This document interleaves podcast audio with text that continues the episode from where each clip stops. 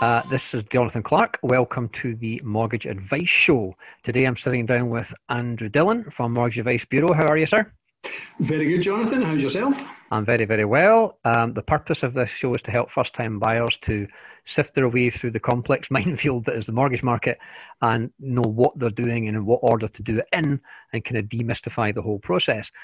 Andrew lives, breathes, and sleeps this stuff. This is his job. The mortgage world right now is very, very complex. It's constantly shifting, it's constantly changing. Andrew's got his finger on the pulse, and he's going to keep us all right with uh, some facts and figures today. So, no pressure on me then, Jonathan? No pressure.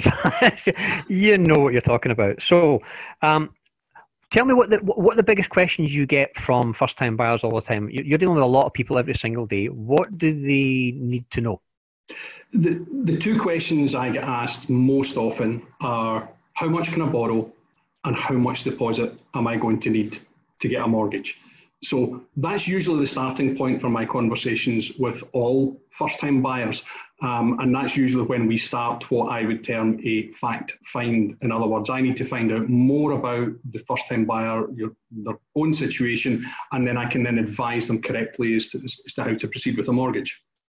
Okay, so uh, and and presumably, how much of a mortgage they can get will depend on their expenses, their outgoings, their income, all that kind of stuff. Yeah, lots of different factors involved in that. That becomes a very personal conversation about you know what sort of you know what your income is and what type of income it is. Um, sometimes uh, you know you can use your overtime, or you may have bonuses, or you may have you may have a little side hustle where you earn a little bit of extra money. All of those things become factors involved in the conversation, and also you know, do you have some car finance? Do you maybe have a balance on a credit card? And, and how do we factor that in? So at the end of that conversation, I'm usually be very accurate as to what uh, how much you can actually borrow, um, and then obviously at that point you then know how much your monthly payments will be, which helps a great deal when you're thinking about you know buying your first home and making that leap from maybe living with parents or maybe renting, and, and can you afford to, to you know to own your own home, which I guess is is most of the first time buyers. That's most of what their dream is. Okay, so uh, so ultimately you're going to end up with like an affordability figure, but it's always going to always boil down to how much of a deposit can actually put down on a property in the first place. Yeah, absolutely. And that's probably one of the key um, issues that we're facing just now. And, and there is a very distinct uh, difference between sort of pre COVID and, and, and what's happened since. So if we were sitting down six months ago and you had a 5% deposit saved up, then yeah, I'd be pretty confident I could find you a mortgage quite quickly uh, with a 5% deposit and then you could move forward from there. Um, since the COVID pandemic hit and since the lockdown, um, the lenders have mostly changed a lot of their criteria, and lenders are now looking for sometimes a minimum of 15% or 20% deposit. There are one or two out there that you might get past with a 10% deposit, but they have very specific narrow fields that they want to achieve before they would offer a 10% mortgage. More often than not, most first time buyers are having to think about how they can find a 15% deposit. And that's becoming quite a problem for, for a lot of our first time buyers. But there is some good news there because there is some help available. And sometimes this help isn't always totally obvious. And there are a number of schemes available which can assist you in actually bringing your deposit together and allowing you to make that leap from where you are just now and, and getting the keys to your first home. Um, so yeah, I, I, think there's a there's a few things and some of the terms you, you, you maybe have heard before. I know you've probably heard the term help to buy hmm. before, mm. um, and it's a term which is used a lot in the industry and not always completely understood. Um, and there are actually three occasions where help to buy is used, and we need to try and maybe distinguish between them. Right. So you might have heard phrases like the Scottish First Home Fund. You might have heard of Help to Buy. There are definite differences between whether you live in England and whether you live in Scotland. Is that correct? Yeah, absolutely, Jonathan. There's there's a distinct differences between the various schemes available to, to, to help a first time buyer get their deposit together for for their um, first home purchase. Um, help to buy is a generic term, and there is help to buy England and help to buy Scotland, so they are distinctly different. Um, so, what I would be doing today is if I can just concentrate on help to buy Scotland today, and um, for all my clients in England, I will do a separate episode based on the help to buy England because there are some some differences there that you, you need to know about. Um, but for the moment, help to buy Scotland applies to new build homes only. Uh, new build home purchases up to £200,000. You can't buy a new home more than £200,000 using the scheme. And the scheme will provide you up to 15% um, as a help towards your deposit. So if you've got 5%, they provide 15%, that's you putting down a 20% deposit on a new build home, and then you then get the mortgage lender to supply the rest of the mortgage funds couple of little things about that. It is for new build only. You can't buy a, a, an existing home with it. And also it is means tested as well. So if you, you know, if you earn quite a lot of money, you may not qualify for it. So it's a good idea to talk to a mortgage broker who can actually assess whether you are eligible for the scheme or not. Mm-hmm. Um, but what quite often is missed or misunderstood sometimes is that people use the term help to buy ISA, which is an entirely different um, uh, way of you funding your deposit. Um, now, a help to buy ISA, you needed to have opened before November last year.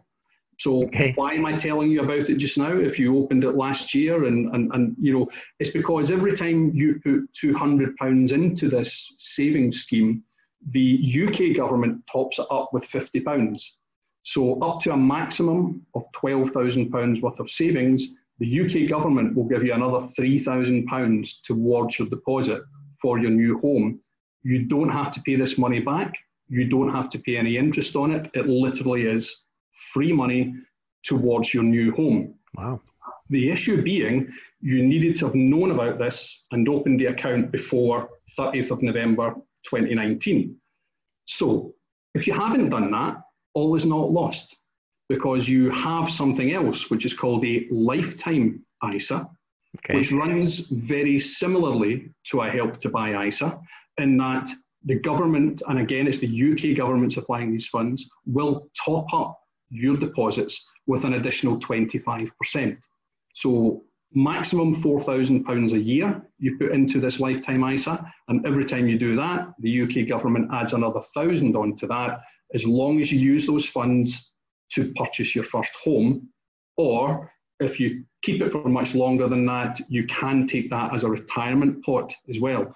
But for today, we're really looking at how does it help you get your uh, first home. So if you have a help to buy ISA already running, or you are thinking about buying your first home and not quite there yet, it would certainly be worth looking into opening a, a lifetime ISA because when you put your money aside in there, you are going to get an additional 25% on top as long as you use the funds to, to, to, buy your first home. So these are two schemes which are able to help you actually um, get your deposit together so you know so we can you know hopefully uh, get you moved from where you are just now into your new home. Now, if you're holding all that thoughts in your head, can I add another one in, which is again very helpful, but I just want to make sure that, that, that we're, we're, clear about, about where they fit. And the, the third one I want to talk about is the uh, Scottish First Home Fund.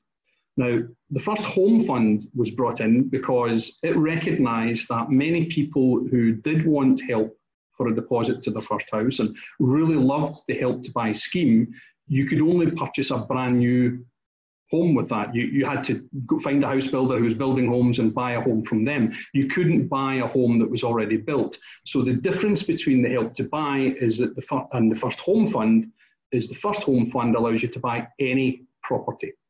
And the Scottish Government will give you up to £25,000 towards your first home that helps you towards your deposit.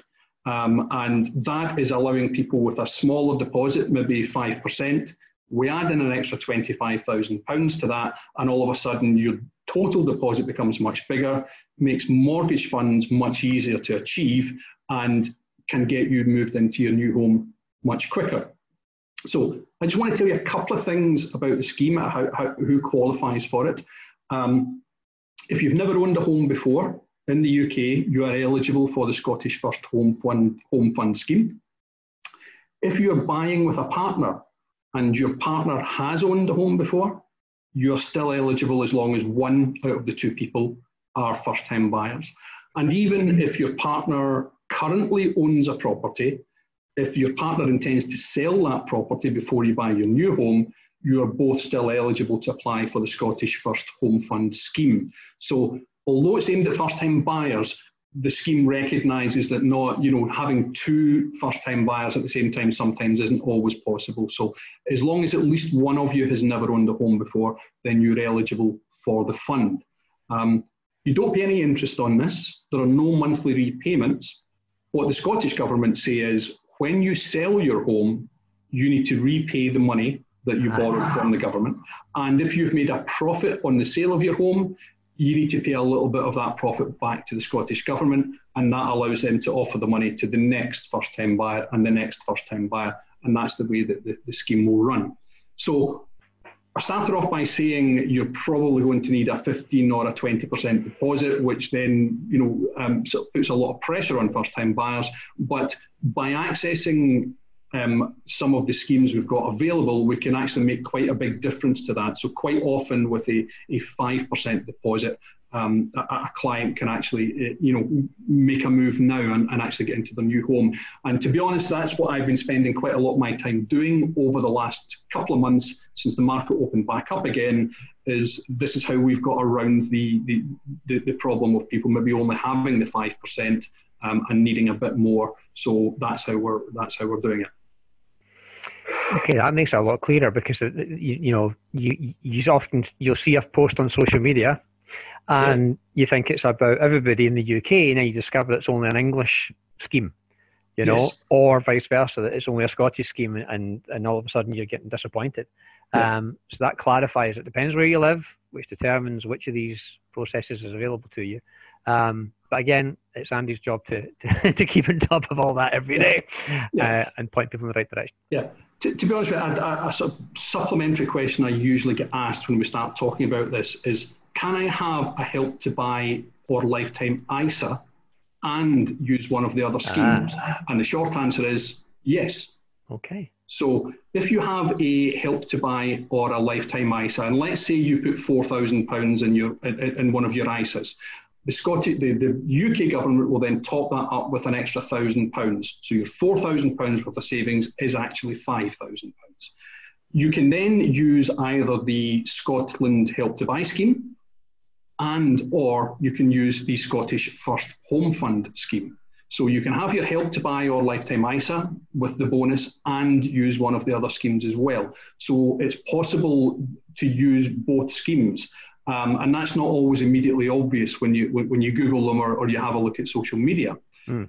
The next question I sometimes get asked is if it's with two first-time buyers who both want to buy together, can they both have an ISA and can they both access the bonus? The short answer is yes.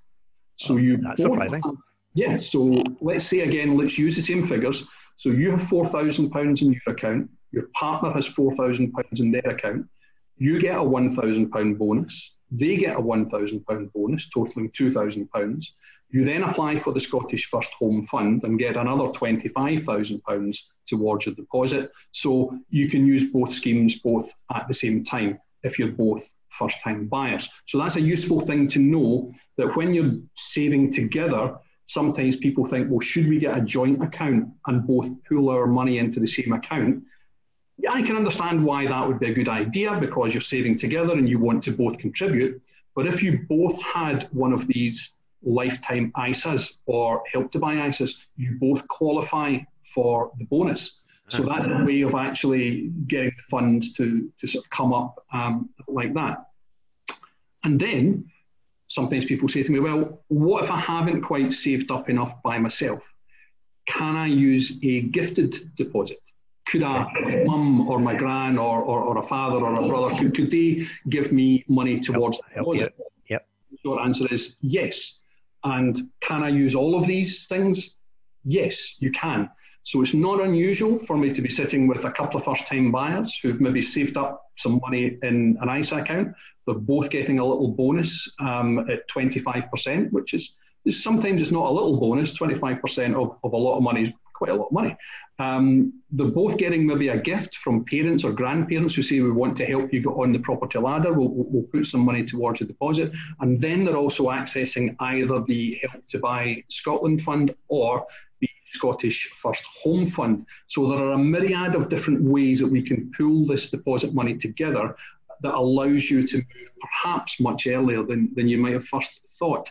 Um, and my job is really to make sure that all my clients are aware of all the different options available, and then we'll make a decision based on their circumstances, which is best for them. And that might change depending on if they want to buy a home next week, or they want to buy somewhere in six months' time, or they want to buy this time next year. The advice might be slightly different about where to have all the deposit funds and how to make the best use of all the schemes that are available. Um, so not sure if I've made your life more complicated or not by talking about all of this. I hope it's a little clearer. I, you know, what surprises me is how helpful and beneficial and uh, easier it is as a result of all these. You know, I, I fully expected you to, to say, no, you can't combine or you can't, you know, you can't, this offer cannot be combined with any other offer. I thought you were going to say that, but it's actually not the case. You can actually stack up a sizable deposit between you um, and I'm surprised that. What's behind that? What is what, what's the thinking there? What's the government's thinking behind making it easier for first-time buyers to get on the ladder? I think there's there's two reasons for that. I think the, the both the UK and Scottish governments are both do, having their own efforts to, to try and resolve this issue. And you'll notice that some of the answers in the past, some of the funding is coming from the UK government, some of the funding is coming from the Scottish government. Um, and indeed, for our friends in England, who I haven't forgotten about, I will come back and do another another podcast for you as well. Again, there are schemes specific to uh, to the English market as well. So it's not a case of we're saying, oh, because we're Scottish, we we're better. We're just different. Um, what's the thinking is two things. One, there's a recognised housing shortage in the UK. Um, uh, there are probably more more than two things, but I'll, I'll, I'll tell you some of the, the things. Um, the first thing would be a, a recognised housing shortage in the UK. And the second one is the continued increase in house values versus wages maybe not quite increasing at the same rate. So therefore, first-time buyers are finding it more and more and more difficult to get their first rung of the ladder to get on the housing ladder. Um, and those two things combined meant that there's investment put into how can we help first-time buyers actually achieve this. And you know, it's very pleasing to see that from the different government schemes, that exactly as you said there, they are not restricting the um, help to one scheme or another scheme that you are actually able to combine them. And I think that's a really useful thing. I'm, I'm, I'm, you know, I think that they have looked at this and decided that restricting it to one scheme or another scheme wasn't all that helpful. Far, far better to, to, to have the, you know, being able to use more than one scheme. So again, a good mortgage broker or someone like myself would happily talk you through exactly what can and can't be done and trying to get the, the maximum benefit. Um, if you're saving hard, you want to make your money work as hard as you can for you. And that would be part of my job is to explain exactly how we do that and, and how we, you know, achieve the, you know, achieve the dream of getting you into your first home.